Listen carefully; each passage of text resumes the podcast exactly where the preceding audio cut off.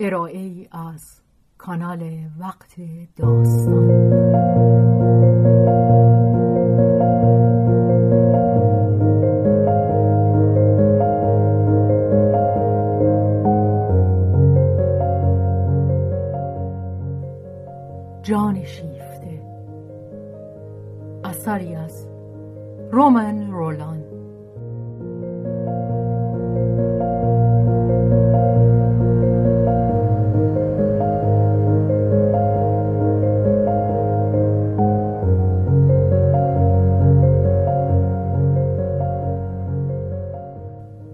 ترجمه محمود اعتماد زاده.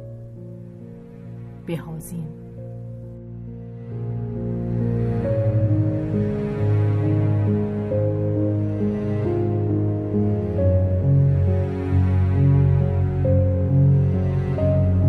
به روایت شهرزاد فتوحی. کارگردانی و تنظیم حسین آشتیانی.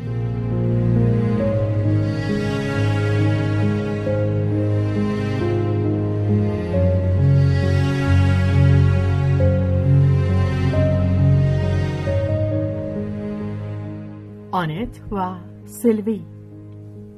بخش اول.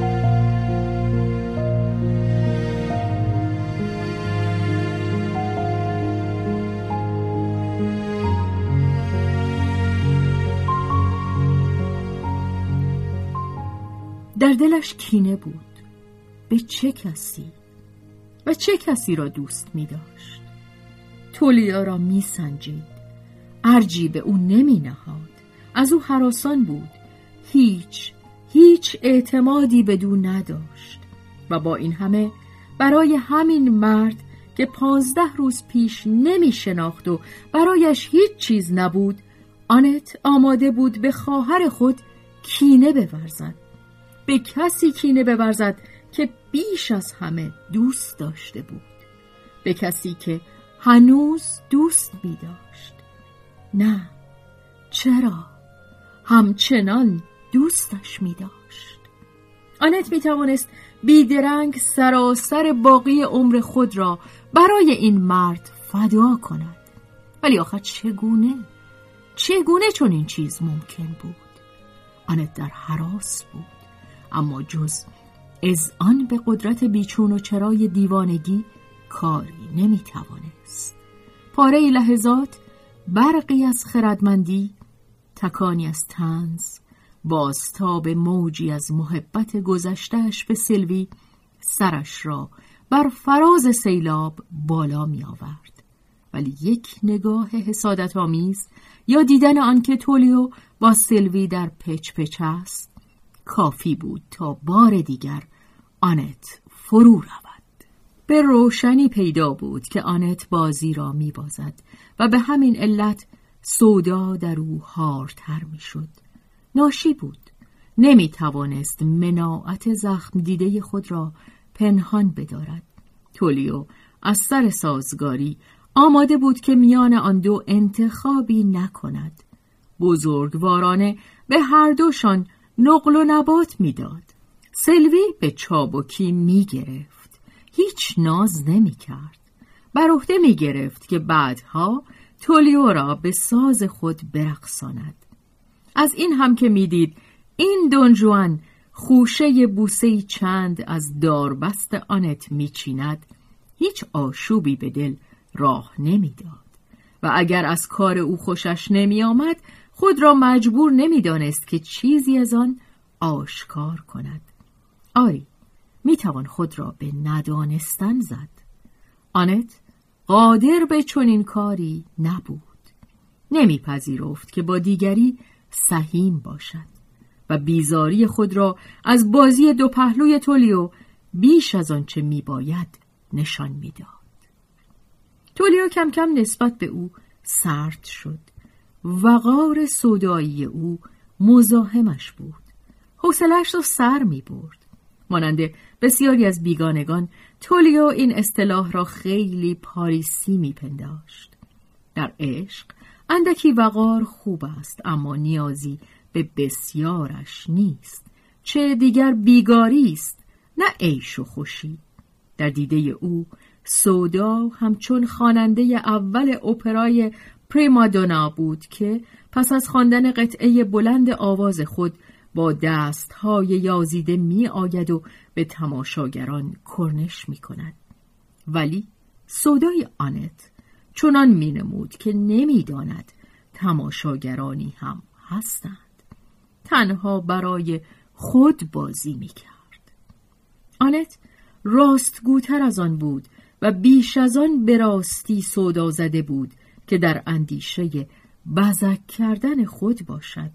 بخواهد آثار رنج ها و شکنجه های خود را و آن نقایص همه روزه را که زنی کاردانتر از او روزی چند بار میزداید یا از هدتش میکاهد اصلاح کند.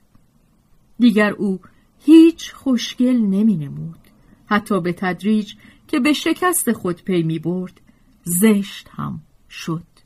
سلوی پیروزمند که مطمئن بود بازی را برده است با تنزی خودپسند که اندک چاشنی بدخواهی و بیش و کم ترحم نیز داشت نگاهی از گوشه چشم به خواهر سرگشتش میافکند. ها خوب نوش جون کردی. همین بود که تو می‌خواستی. چه لب و لوچه ای آویختی. انگار یه سگ کتک خورده. و دلش می‌خواست که بشتابد و ببوسدش. اما همین که سلوی نزدیک می‌شد آنت چنان چهره خشمناکی به او نشان می‌داد که سلوی آزرده می‌شد و پشت به او می‌کرد و زیر لب می‌گفت نمی‌خواد. دختر جون میل توه خودت می‌دونی. منو باش چه خوبم. هر کی برای خودشو گور بابای دیگران. اما از همه گذشته اگه این دختره احمق رنج می‌بره گناه خودشه. برای چی همیشه تا حد مسخره خودشو جدی می‌گیره؟ این چیزی بود که همهشان با خود می‌گفتند.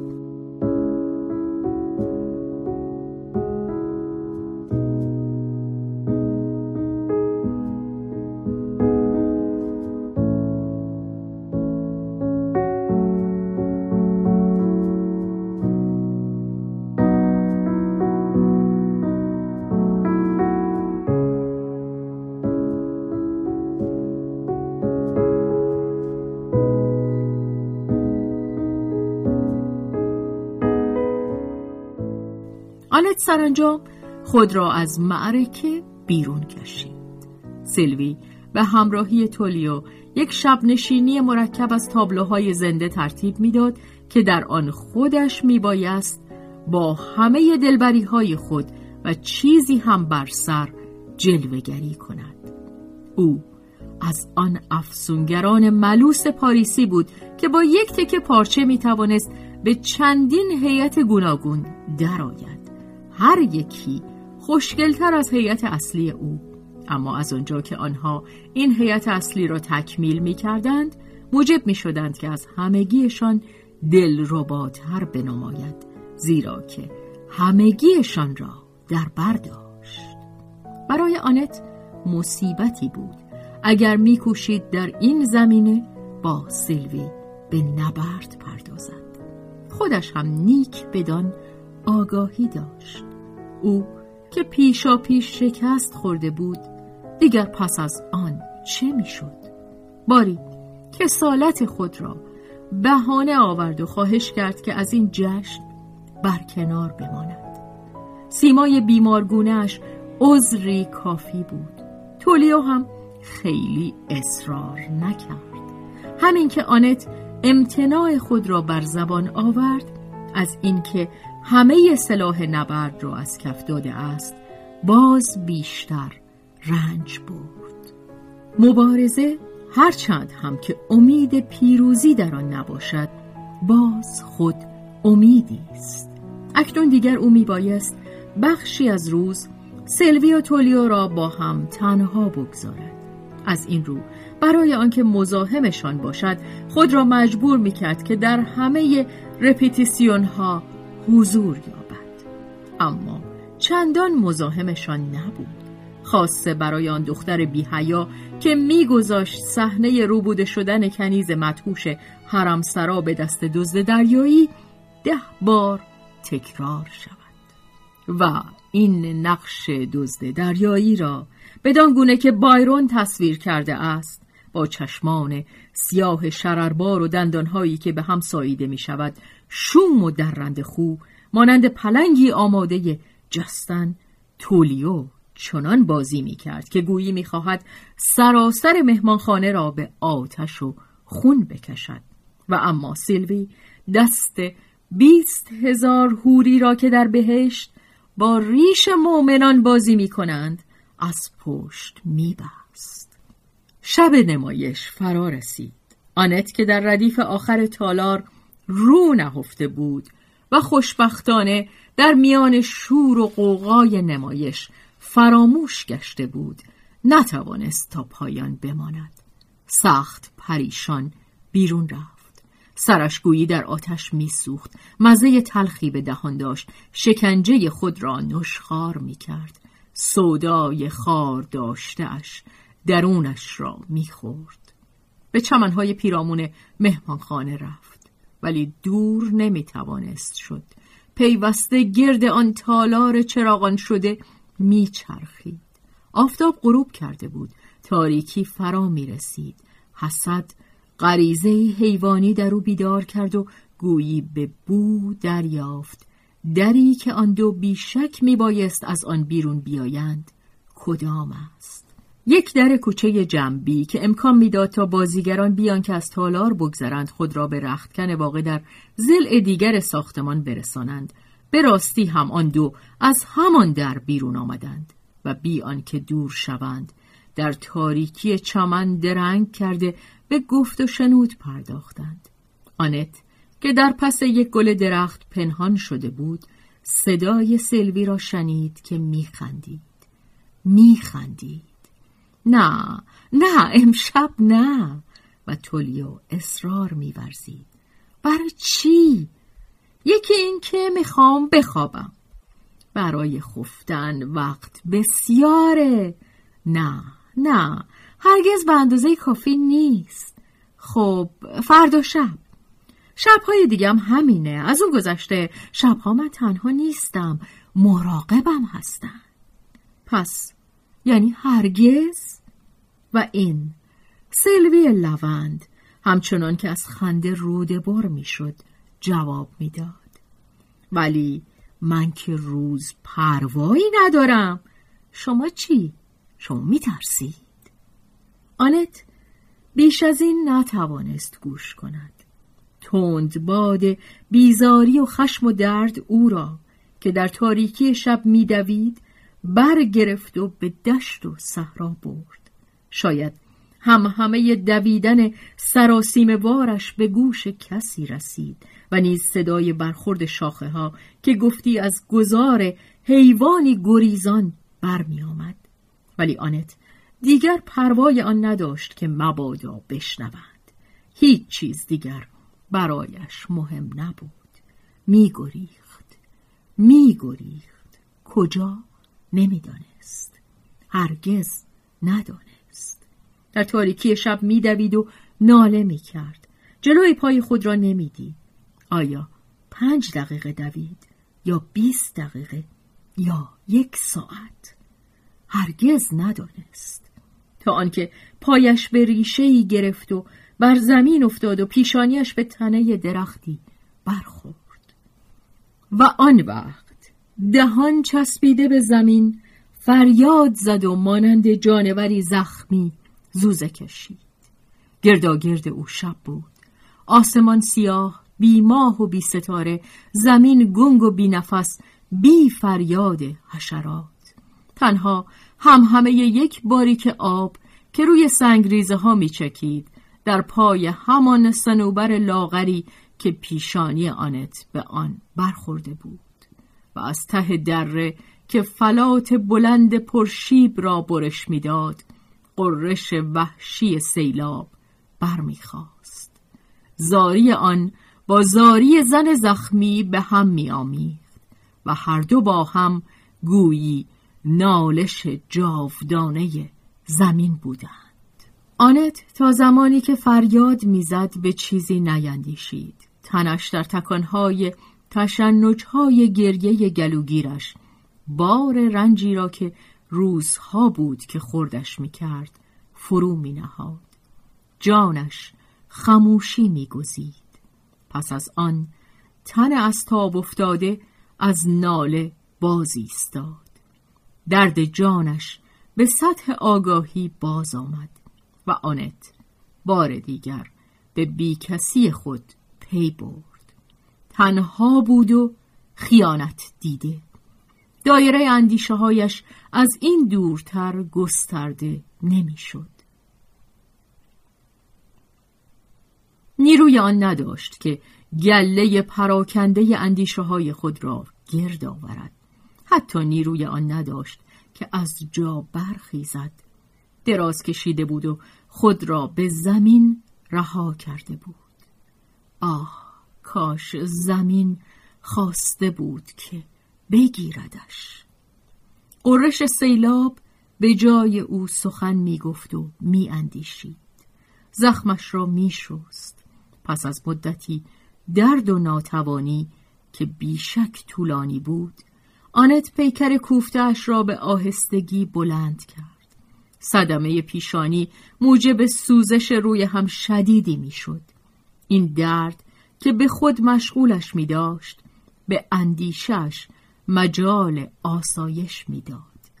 آنت دستهای خراشیدهش را در آب جو فرو برد و سپس بر پیشانیش که میسوخت نهاد و بدین سان یک چند نشست و شقیقه ها و چشمانش را میان دو کف خیسگشتش می فشرد و حس می کرد که پاکی یخوار آب در او نفوذ می کند و اینک او از درد خیش دور می شد. مانند بیگانه ای نگاهش می کرد که ناله سر می دهد و دیگر هم معنای سرکشی های آن را نمی فهمید. می اندیشید. برای چی؟ چه فایده داره؟ آیا به زحمتش می ارزه؟ سیلاب در تاریکی شب می گفت دیوانگی دیوانگی دیوانگی. همه بیهوده است همه هیچ است. آنت به تلخی و با ترحم لبخند می‌زد. چه بود که خواستم؟ دیگر حتی نمی‌دانم. کجاست آن خوشبختی بزرگ؟ بگذار هر که بخواهد تصاحبش کند. من بر سر آن دعوا نخواهم کرد. پس از آن به ناگاه گله گله تصاویری از این خوشبختی که او بیشک خواستارش شده بود به یادش آمد و نیز نفس گرم آرزوهایی که تنش اگرچه عقلش آن را انکار می کرد هنوز در چنگشان بود و تا مدتی دراز خواهد بود. و این آرزوها در شیاری که با مهمیز زمختشان پدید می آوردند خشمهای دیوانوار حسد را به دنبال می کشیدند و او به خاموشی در حالی که گویی در برابر بادی شدید خم گشته بود یورش آنها را تاب آورد. سپس سر بلند کرد و به صدای بلند گفت من بر خطایم. او سلوی را بیشتر دوست دارد و حق همین است. سلوی بهتر برای عشق ساخته شده است. از من خیلی قشنگتر است. من این را می‌دانم و دوستش دارم. برای آن دوستش دارم که همین است که هست. پس باید از خوشبختیش شاد باشم. من خودخواهم. چیزی که هست. چرا؟ چرا به من دروغ گفت؟ همه هرچه می کرد بکند بجز این. برای چه گولم زد؟ برای چه رو کراست به من نگفت که دوستش دارد؟ چرا با من به دشمنی رفتار کرد؟ آخ از این گذشته همه آن چیزهایی که در او هست و دلم سخت می‌خواهد که نبینم. چیزهایی نچندان پاکیزه نچندان خوب نچندان زیبا. ولی گناه هم ندارد. چگونه می توانست بداند؟ زندگیش از بچگی. چه بوده است؟ و تازه من آیا حق دارم او را سرزنش کنم؟ خودم آیا رک و راست بودم؟ و آن چیزی که در من بود آیا پاکیزه تر بود؟ آن چیزی که در من بود در من هست. خوب می‌دانم که همچنان در من هست. آنت خسته شد و آه کشید. پس از آن گفت دیگر بروی باید ختمش کرد. من به سال بزرگترم و منم که دیوانه ترم. بگذار سلوی خوشبخت باشد. اما پس از گفتن آنکه دیگر برویم باز یک چند بی حرکت بر جا ماند. به خاموشی شب گوش می‌داد و همچنان که انگشتان پوست رفتهاش را بند بند به دندان میگزید در اندیشه بود. پس از آن هم نفسی کشید و بی سخن برخاست و به راه افتاد.